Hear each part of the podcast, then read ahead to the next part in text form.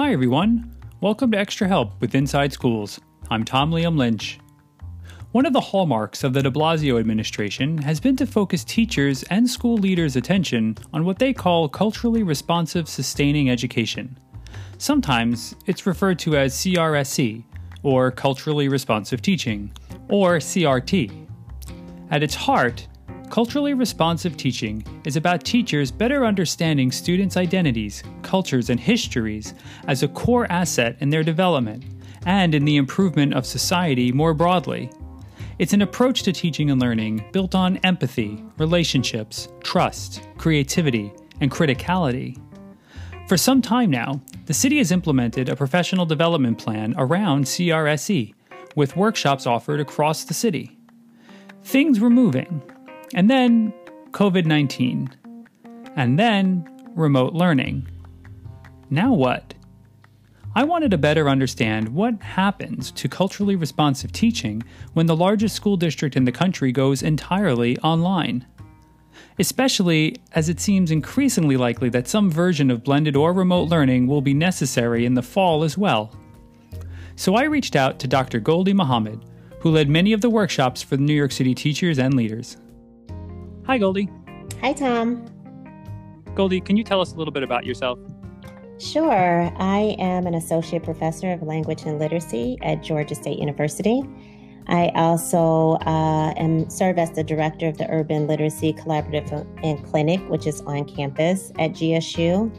In addition to that, I have served as a classroom teacher, a middle school teacher, a literacy coach, and a school district administrator over curriculum and instruction as well as a few years ago, a school board president.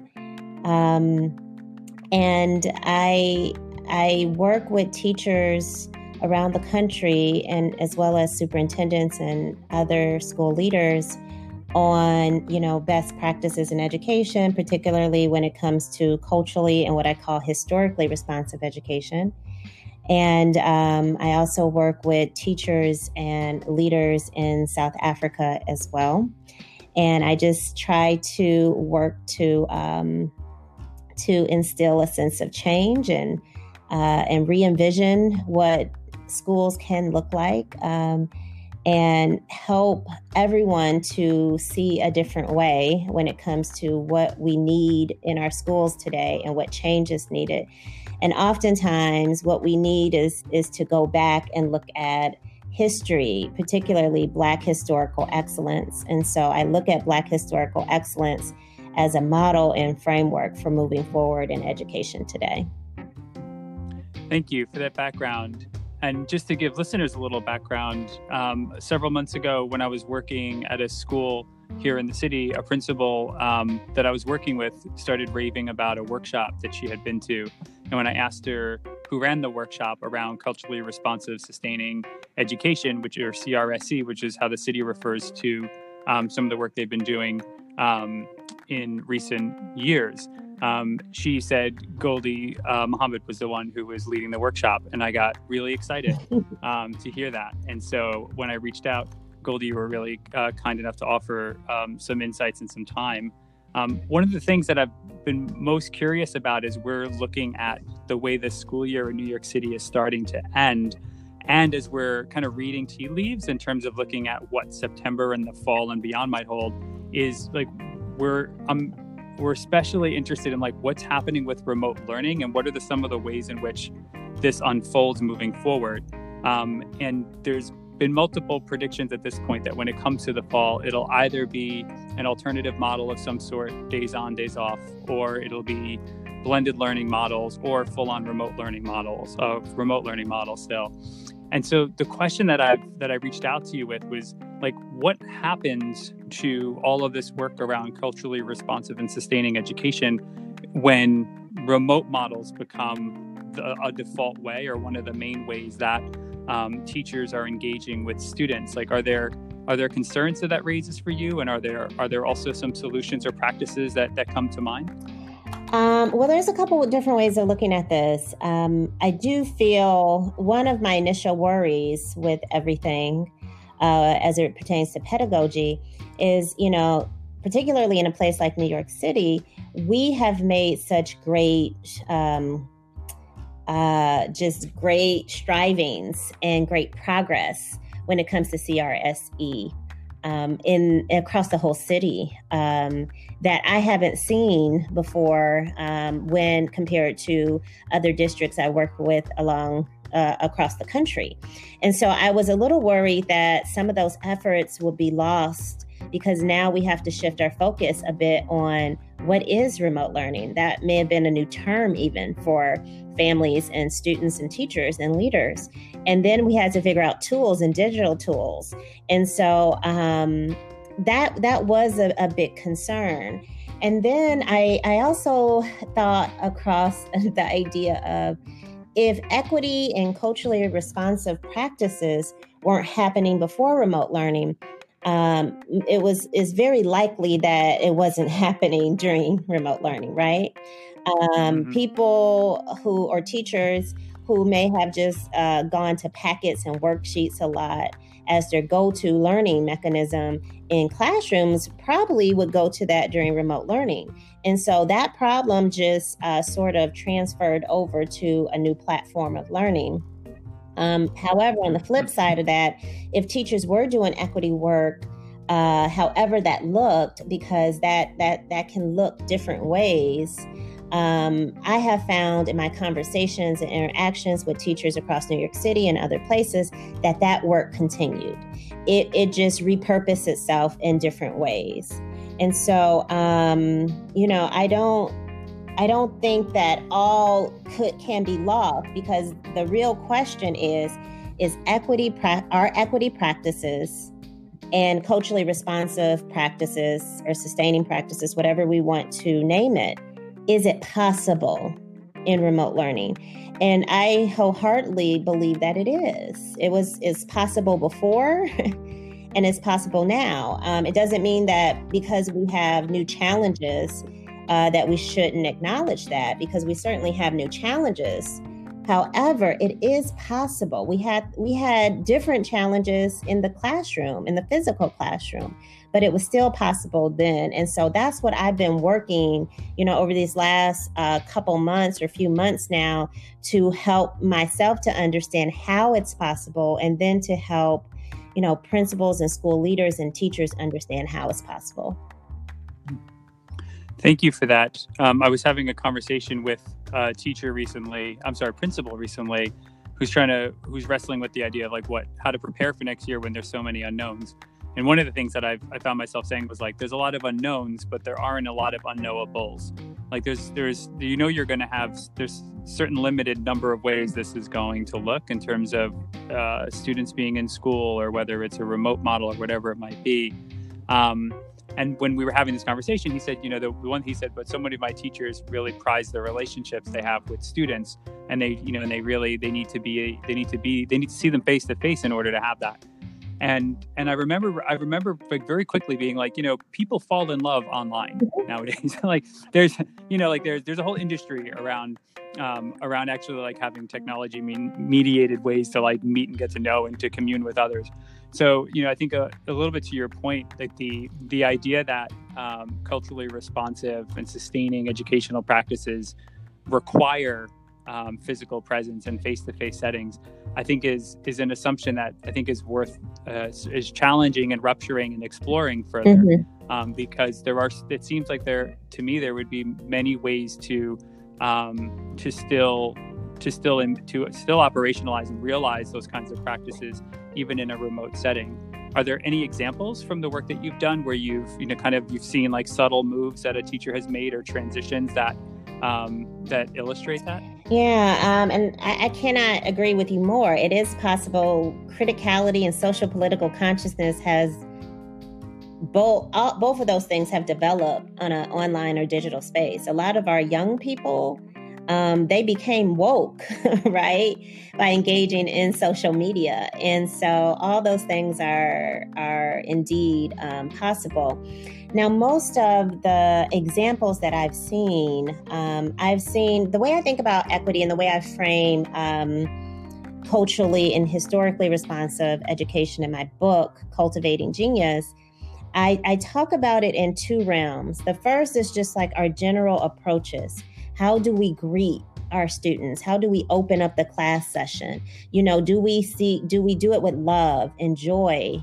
And do we check in with them to make sure that they're well and uh, they have everything they need? You know, all of that is a part of sort of like this larger framework of equity and culturally responsive education. The second part is in pedagogy.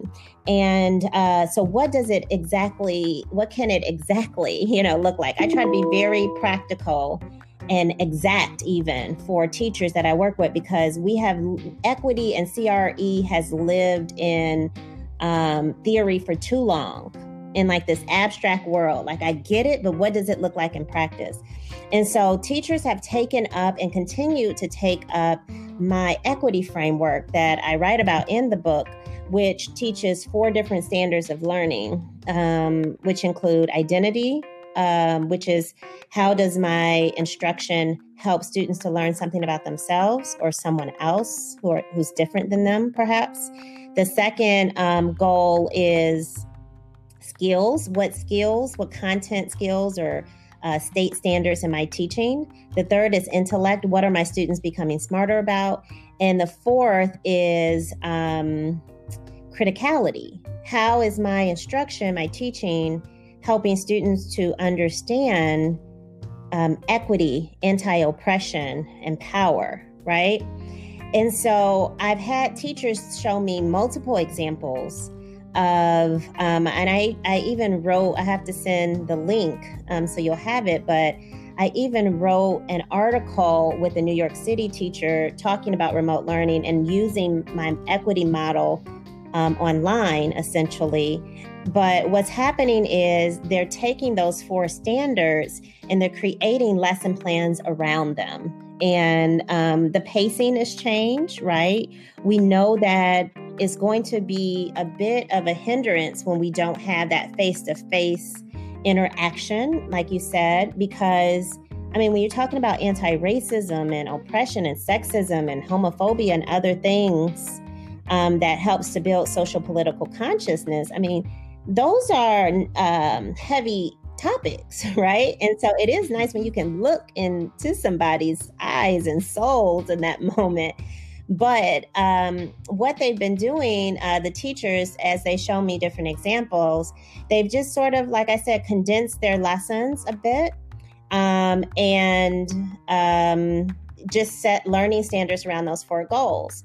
I've also have been creating my model. I call the Hill model because it responds to students' histories, identities, literacies, and liberation. Um, I've, I've also created a series of videos um, with the DOE in New York City called Heal at Home. And it's specifically for remote learning for teachers and homeschooling for parents. But they are 30 minute lessons that are uh, with the equity model and um, that teachers can use. And there's even a home or parent extension. So, um, one lesson was on blueprint and architecture as a math lesson. And for identity, uh, students got to think about the different structures and designs of their own lives. Um, for skills, they got to understand measuring scale and proportion um, for intellect, they learned uh, the concept and the the word of architecture and what that means in different spaces. And um, for criticality, um, we did a bunch of different. Uh, we we played around with a bunch of standards for criticality, but you know, one is when we think about communities and how they have been structured and designed. Uh, what's there? What's not there? are their needs met of community members? And so um, that's an example. And then the home connection is where students will measure out their own space in their home and, you know, actually take a take a measurement of different rooms so that there's some family engagement. So that's an ex- that's one example, but we are now having, you know, so many of these examples for remote learning that doesn't have to neglect or leave behind the goals of CRSE or equity. Those are some fantastic examples, and I, I'm, I can't wait to check out some of those resources uh, as I wasn't aware of them. And I think I think there's uh, lots of folks who would who would find them very very useful. Um, I guess uh, you know a, a, a final question for you, Gholdy, related to the work you're describing, is at this particular moment in New York City schools, we've gone through multiple months now of remote learning, a lot of uncertainties around how grading works, how attendance works, some of those basics. There's a summer school model that's been announced now that'll be, um, I believe, will be online.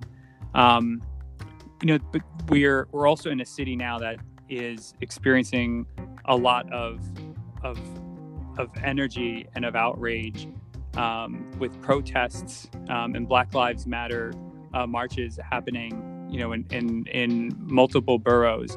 Um, where do you see like are, are, there insights from the work that you've done that the average teacher in the city could could take and could use with her his students via a remote model in the coming days or weeks as a way to help young people um, process and try to make sense of of what this moment in time is and, and what their role is? Yeah. And, I, you know, I think it has to begin. I mean, there's a lot of entry points to it, but you said the word unknowns. Um, we have never lived in, the, in a known. I know, like, folks think we have, but if you've ever been an adult, every day changes. Things that we've all planned for in our lives have shifted. I guarantee you, every adult has and child um, has experienced that. So we have to start being okay with the unknowns in, in some ways and being flexible enough to adapt to it.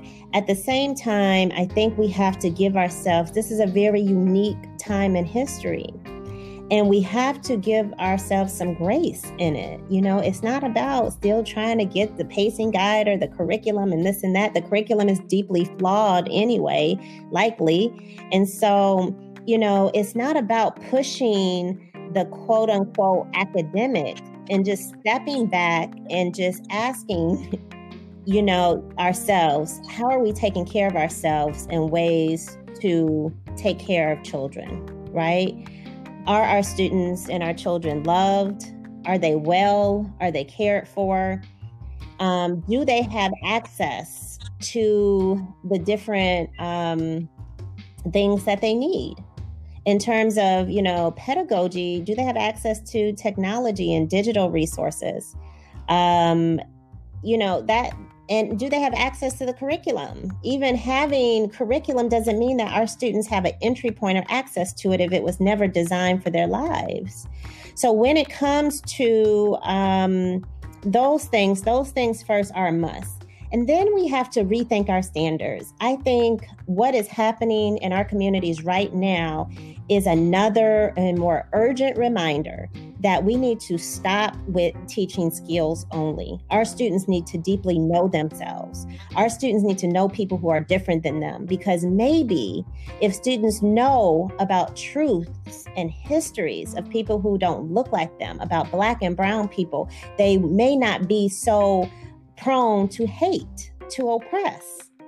But right now, when we look at the state standards, the Regents test, the teacher evaluation, the curriculum, it does not explicitly um, embed social political consciousness, cultural competence, identity work. It is it is mostly, if not solely, focused on skill development and maybe knowledge.